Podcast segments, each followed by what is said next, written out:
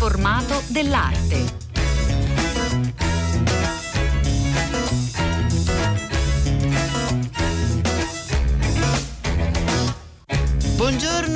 A tutte le ascoltatrici e tutti gli ascoltatori da Elena del Drago, una nuova puntata, una nuova puntata che vi porta a Milano per l'omaggio ad un grande fotografo italiano, Paolo Di Paolo, con una doppia esposizione che racconta in particolare alcuni anni, le fotografie di Paolo Di Paolo tra il 1956 e il 1962 e oltre a quelle più note c'è un focus speciale proprio sulla città eh, di Milano, ma eh, noi ci facciamo raccontare la mostra e anche proprio eh, come è nata la storia eh, dell'archivio di Paolo, di Paolo da Silvia Di Paolo, che è sua figlia e che è con noi. Buongiorno, benvenuta.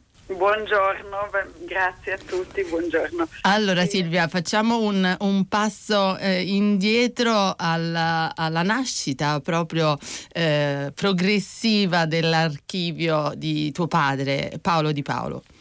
La, in realtà la, l'archivio è stata una scoperta con, mh, del tutto casuale, perché io circa vent'anni fa ho scoperto in cantina, cercando gli sci per andare in montagna, ho scoperto una cassettiera da misteriosi piccoli cassetti bianchi piena di negativi.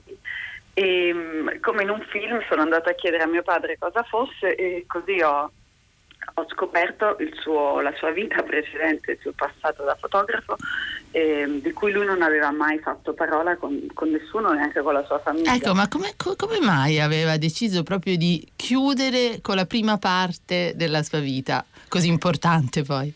Ehm, perché alla fine degli anni 60 i giornali con i quali lui collaborava più assiduamente, che erano Il Mondo diretto da Mario Pannunzio e Tempo di Tofanelli, hanno chiuso. E mh, la fotografia che lui faceva non interessava più perché la stampa era, era orientata allo scandalo, ai gossip, c'erano i paparazzi che avevano preso il sopravvento e mh, anche la televisione che un po' bruciava le notizie, quindi il tipo di fotogiornalismo di racconto che faceva lui non interessava più e, e ha avuto anche molta amarezza nel, nel vedere questo, questo cambiamento nella, nella, fotografia, un po' anche paura di non saper interpretare i tempi.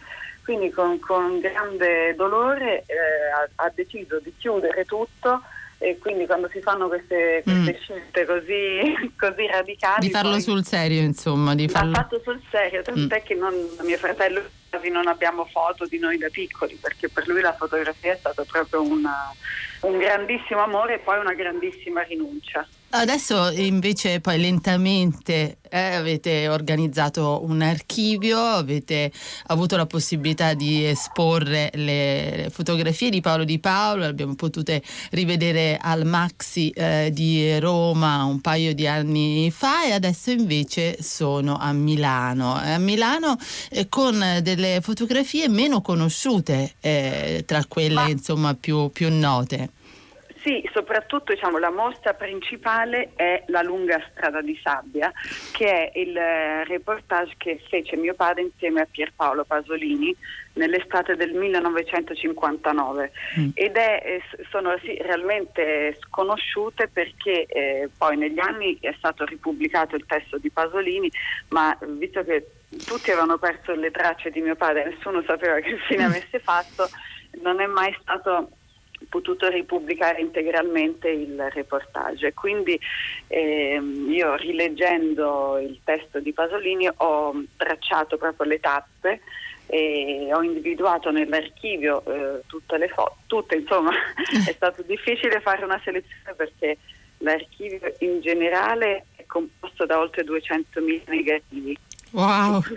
sì, quindi lui in 15 anni di attività ha lavorato come un matto e anche questo viaggio e questo, questo reportage è stato ricchissimo, quindi per ogni tappa lui ha fatto tantissime foto e quindi abbiamo, abbiamo ripercorso. Per la Fondazione Sozzani sì. eh, ricordiamo che insomma, è possibile visitare la mostra fino alla fine di agosto, quindi c'è tutto, tutto il tempo. Sì, sì, esatto, ci saranno anche, abbiamo preso degli estratti ehm, dal testo di Pasolini, ci sono i suoi dattiloscritti riprodotti e poi ci sono queste foto meravigliose che raccontano l'Italia ehm, che scopriva la le vacanze estive, quindi insomma, parliamo di pochi anni dopo la fine della guerra e quindi sono, c'è uno spaccato sociale veramente interessante del magari il nord, già donne più sofisticate che fanno lo sci nautico fino ad arrivare alla Calabria, alla Puglia dove ci sono famiglie in spiaggia con le damigiane, le reti del letto, il somarello addirittura. e, quindi è veramente molto, molto poetico, molto anche a tratti ironico e molto molto interessante. Ecco, come avete organizzato poi eh, proprio a livello espositivo questa lunga strada eh, di sabbia? Proprio concettualmente pensato come una lunga strada, quindi è una striscia di fotografie tutte alla stessa altezza, sono tutte anche abbastanza allestite molto vicine l'una con l'altra proprio per dare l'idea di, una, di, un, unico, di un, unico, tragitto senza, senza interruzione. Giusto ecco, ogni tanto sono spezzate le foto dai testi di Pasolini, quindi sono 101 fotografie, eh, 101 poi è il numero fortunato di mio padre perché mm. è la stanza che aveva alla casa dello studente quando è arrivato a Roma nel 1949 ed è il numero bifronte come il suo nome e cognome, quindi abbiamo tenuto questa, questo mm-hmm. segno di buon auspicio. Ecco, facciamo un passo indietro, Silvia Di Paolo, fino a ricordare eh, come mai poi per Paolo Pasolini e Paolo Di Paolo partirono eh, nel 1956 alla ricerca di immagini che potessero raccontare questo dopoguerra. Allora, ehm, mio padre che collaborava assiduamente con il settimanale Tempo, ehm, ogni estate eh, si occupava di... Il Tempo aveva un, un inserto mensile che si chiama Successo e mio padre si occupava di fare dei reportage così un po' leggeri, que- quelli che si fanno d'estate, un po' sul costume. E, mm, nell'estate del 59 fu lui a proporre di, di, fare questo reportage sulle abitudini, un po' questa novità della, delle vacanze estive. E, gli, gli propose il titolo La lunga strada di sabbia che entusiasmò moltissimo il, il direttore Tofanelli e disse allora guarda quest'anno ti vorrei affiancare un giovane promettente decisamente promettente in effetti. Che era, esatto, che ancora non era regista nel 59 ma che insomma già si conosceva per, sue, per la sua importante, il suo importante modo di scrivere. Quindi partirono subito insieme eh, dividendosi poi però alla prima tappa perché avevano una visione molto diversa della, della la, la loro lettura sociale era molto diversa mio padre si fermava continuamente per fare fotografie mm. mentre Pasolini era molto assorto in una sua nei suoi, mio padre dice fantasmi letterari mm. perché lui era alla ricerca così di, di, ispirazioni più poetiche, non intervistava nessuno, non parlava con nessuno, quindi insomma non avevano... Due approcci differenti. Esattamente. Mm. Però il risultato è straordinario. Adesso tra pochi istanti parleremo proprio con Paolo Di Paolo per farci raccontare proprio quella, quell'avventura, quegli anni, ma anche insomma la, eh, come sta vivendo tutte queste esposizioni eh, attuali, questa riscoperta. Intanto ringraziamo moltissimo Silvia Di Paolo Grazie per essere stata con noi.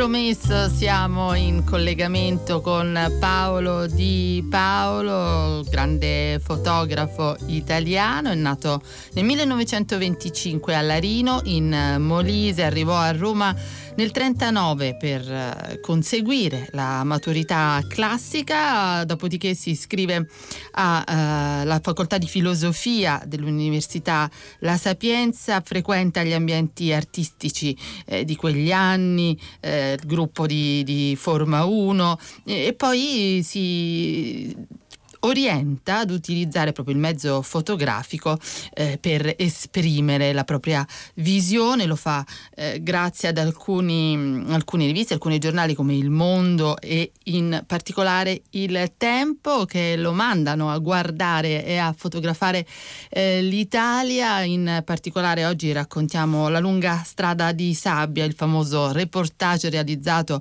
insieme a Pierpaolo Pasolini. Allora io dunque a Paolo Di Paolo chiederei di raccontarci i suoi ricordi di quel, eh, di quel viaggio estivo. Devo dire che non, non sono dei ricordi molto piacevoli, nel senso che è stato un servizio molto molto difficile, eh, così, mh, mm, per via che io, io e Pasolini non ci conoscevamo, no?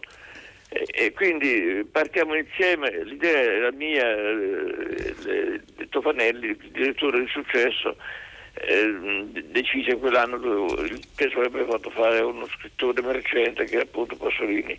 E la cosa mi stava bene perché sapevo chi era, chi era Pasolini però eh, un certo momento non sapevo come era fatto che personaggio era.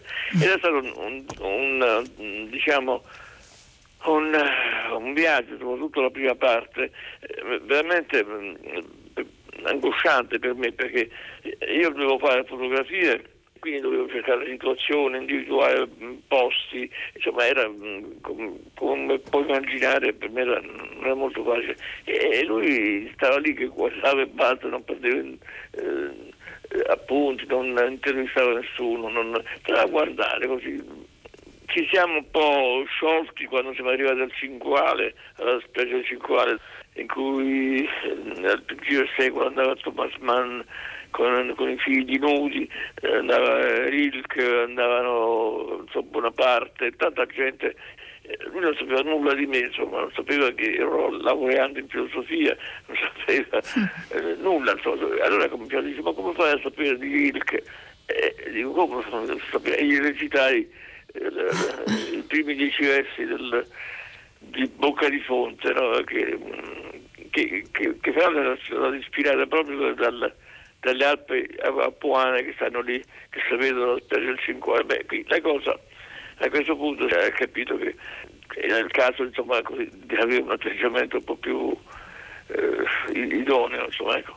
eh, a un certo punto, dopo 3-4 giorni, è stato lui stesso a dire: Senti Paolo, facciamo una cosa, vedo che è difficile per te e per me, insomma, questo, questo, facciamo una cosa, continuiamo ognuno per i fatti propri e forse è meglio. E per me fu una fu veramente una liberazione.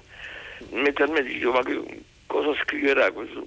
Telefonai al direttore e dissi ho finito, quindi facevo il materiale. E gli espressi un po' la perplessità del così, insomma, dico, non so cosa le, le manderà Pasolini perché insomma, boh, eh, dice perché sei preoccupato? mi chiese lui. Eh, perché non vedevo non mm. prendeva appunto, non prendeva niente, doveva, eh, e lui mi disse, senti Paolo, stai tranquillo, perché Pasolini mi ha già mandato la prima puntata ed è splendida, stupenda. io rimasi veramente sorpreso, ma come ho fatto? Ci dico, stai, stai, stai tranquillo, eh, tu mandami tutto la tua roba, lo so, stai tranquillo, continuate così perché veramente state facendo una, una cosa che lascerà il segno. Eh, e, e aveva ragione in effetti, visto che in ora effetti, in mostra. In effetti, infatti, dopo qualche giorno ho uscito il numero, il primo numero, e beh, insomma, ho, ho letto questa roba qui e ho capito che eravamo su due sintonie diverse, insomma, lui stava, cercava un po' i, fantasmi del passato ed era insomma, una rievocazione dotta, molto bella, molto, molto interessante. E io dovevo invece eh, eh, presentare un'Italia che si faceva al futuro, insomma, cosa, e, e Tofanelli mi dice guardi è proprio quello che volevo, cioè una doppia una doppia lettura di visione della una realtà. Doppia lettura, mm. State facendo una cosa veramente bella e continua. E allora a quel punto capisce che mi sono sentito tranquillo, ho continuato veramente. Paolo Di Paolo, oltre alla lunga strada di sabbia, in mostra a Milano c'è appunto un focus Milano Fotografie dedicato alla, a, alla città eh, di Milano. No, allora, quello di, di Milano, dunque, è stata una scelta una scoperta che ha fatto mia figlia cercando altra roba in, in, in, in archivio che ormai si, si occupa di questa storia e ha trovato questa roba di Milano me l'ha fatta vedere e io dico no guarda buttala via perché non, non mi mm. interessa beh scritto tu sei pazzo dice. perché io andavo spesso a Milano per il mio lavoro so, per le settimane di tempo per prendere contatti con la redazione e, e, e, casualmente così facevo delle foto ma erano degli appunti che prendevo sulla città col, col proposito di, di sviluppare in avvenire. Infatti mm, sono argomenti tutti molto diversi, molto particolari. Invece eh, ha avuto successo, sono le cose che... Come le sembrava Milano rispetto a Roma? Milano mi è sempre sembra una città straniera, tanto cominciare, perché io eh, venivo da, dalla provincia, da, dal Molise, che poi catapultato a Roma, da Roma poi per del mio lavoro mi sono insomma, girato, tutto quanto. ma Milano è sempre, è sempre stata una città un po' particolare, straniera, insomma, che non, non era difficile penetrare nello spirito di questa città, eh, veramente, ancora adesso non è facile, è una città chiusa e per questo mi stimolava molto. E quelle poche foto che ho fatto devo dire che forse accedono a questo mio desiderio di, di, di capirla, di, di illustrarla bene. Poi non ho avuto mai il tempo di approfondire, però sono delle foto sono delle foto bellissime, Paolo Di Paolo. Un'ultima domanda, è felice di essere così adesso al centro dell'attenzione, riscoperta nonostante avesse deciso ad un certo punto di troncare con la sua storia di fotografo? Guardi, che devo dire? Con sorpresa, tanto per cominciare. Insomma, io, io ho smesso e avevo abbandonato del tutto per sempre la, la fotografia, non perché non mi piaceva, anzi mi piaceva fin troppo, eh, ma perché gli anni 70 era diventata veramente così, una cosa odiosa fare il fotografo, cioè, per via di questo uso improprio della macchina fotografica, eh, gli scandali, le, le, insomma, era diventata una cosa le confesso, mi vergognavo a un certo momento. E come me non sono stato il solo. Eh. Eh, insomma, lei sa che eravamo un gruppo eh, così molto limitato, soprattutto che praticava un certo tipo di fotografia. Eh, che, che eravamo? Eh, so, i fratelli, per esempio Sansone, due fratelli, uno giovane di me, di solo medico, un altro eh, del nord era, era, era, notaio, in Minnella per esempio in Sicilia, universitario, cioè, eravamo della gente addirittura sconosciuti nell'ambiente fotografico però la qualità poi viene, viene, fuori Paolo Di Paolo, infatti è possibile ammirare le fotografie di Paolo Di Paolo in mostra eh, alla Fondazione Sozzani eh, fino al 29 agosto. Noi ringraziamo moltissimo Paolo Di Paolo. Pagine d'arte.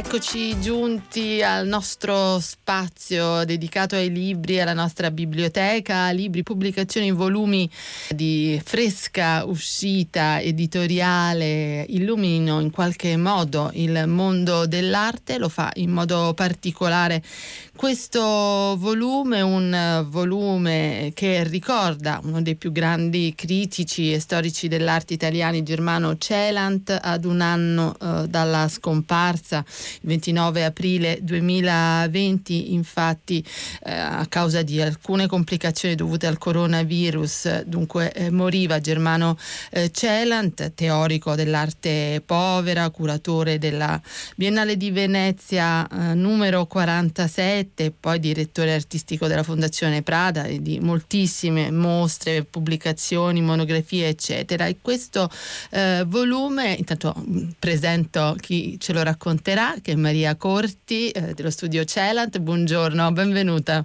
Buongiorno, grazie.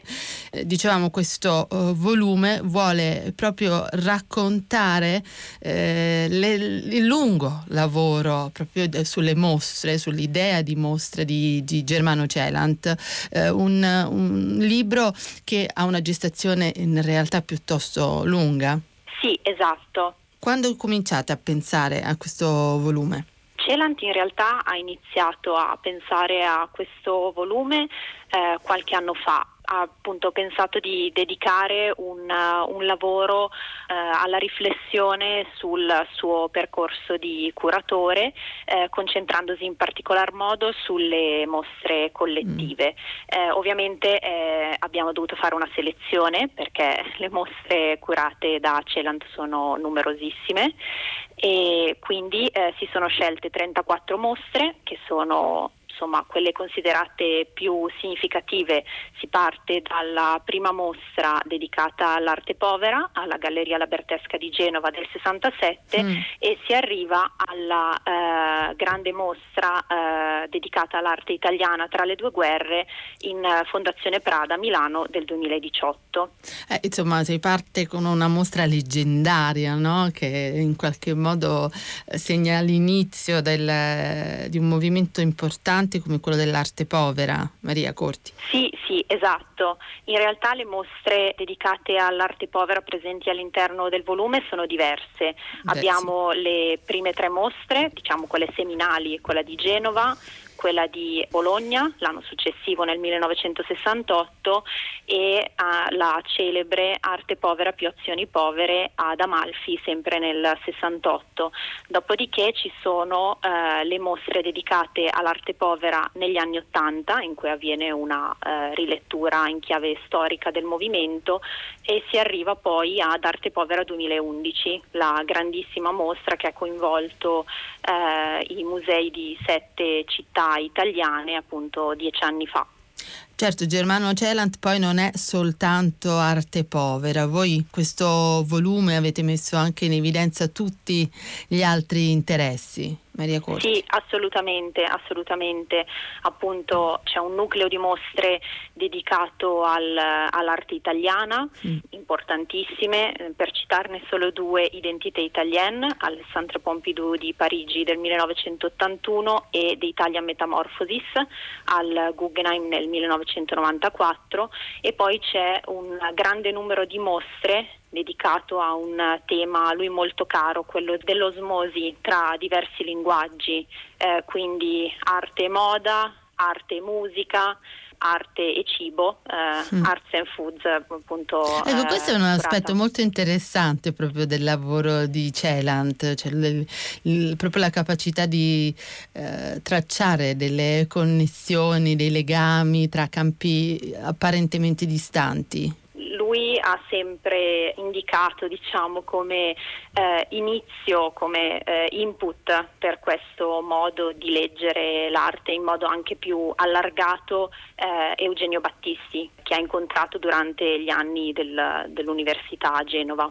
Proprio da ricercatrice, da attenta, da collaboratrice di Germano Celant, com'è cambiato dal 67 a un anno e mezzo fa eh, lo sguardo di, di Celant? È uno sguardo che all'inizio è molto più sul presente, appunto gli, gli artisti eh, dell'arte povera erano eh, fondamentalmente suoi, suoi, contemporanei e eh, mano a mano diventa più uno sguardo che si allarga anche ad una prospettiva eh, storica la capacità è stata proprio anche quella di guardare a delle personalità del mondo dell'arte eh, più nascoste, meno conosciute, quindi di porle all'attenzione generale.